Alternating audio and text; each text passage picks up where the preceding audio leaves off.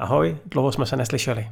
Já vím, ta pauza v podcastech byla delší, než jsem popravdě sám plánoval, ale cítil jsem, že potřebuju pauzu. No a teď je podle mě zase ideální čas na to, abych se postupně vrátil a začal natáčet obsah, který vás bude bavit.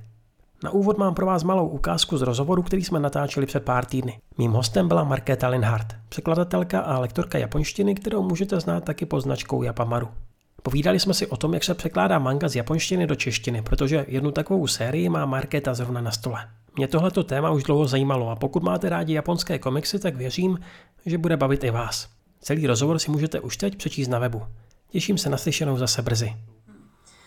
No, ty zvuky to je upřímně nejhorší, nejhorší věc na překládání mangy.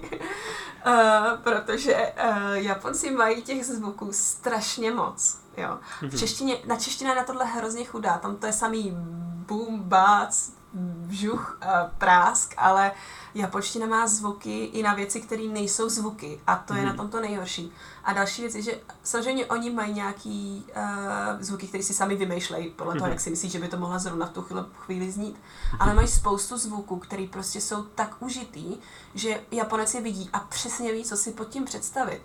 Uh, třeba a potom to dělá problém, když tam je prostě panel, na kterým nic není, žádný obrázek a jenom velký zvuk. A třeba se tam stalo, že uh, se jí tam hlavní hrdinka tam seděla nějak a, a měla nebudu vyprávět celou tu scénu, ale měla nějaký odhalený kotníky, což se samozřejmě nehodí, že jo, na dámu ve vaší společnosti. A teď tam byl prázdný panel a zatím bylo ba, ba, ba, ba, ba. A jo, co by mohlo ba, ba, ba, ba znamenat? Tak jsem to jako hledala a to byl jakoby zvuk, kdy ona si rychle tu sukni jako srovnávala a bylo tak mm-hmm. jako šustění toho oblečení. No. Ale, ale jako jak jsem se s tím baba baba nikdy nesetkala, tak jako prázdný panel a jenom zvuk, tak jako člověk se s tím jako moc neporadí, jo.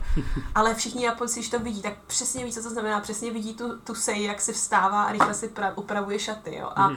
to vlastně v češtině nám trošku chybí, my prostě nemáme těch zvuků dost na to, aby když to člověk čet, tak po každý věděl, uh, co to vlastně znamená. Yeah, yeah. Jo? A někdy tam je prostě buch a Čech si neví přece, co to bouchlo, jo? byly to dveře, bylo to okno, jo? ale Japonci mají přesně zvuk, prostě gacha, který vždycky znamená, že se prostě otevřely dveře, že jo. Mm-hmm.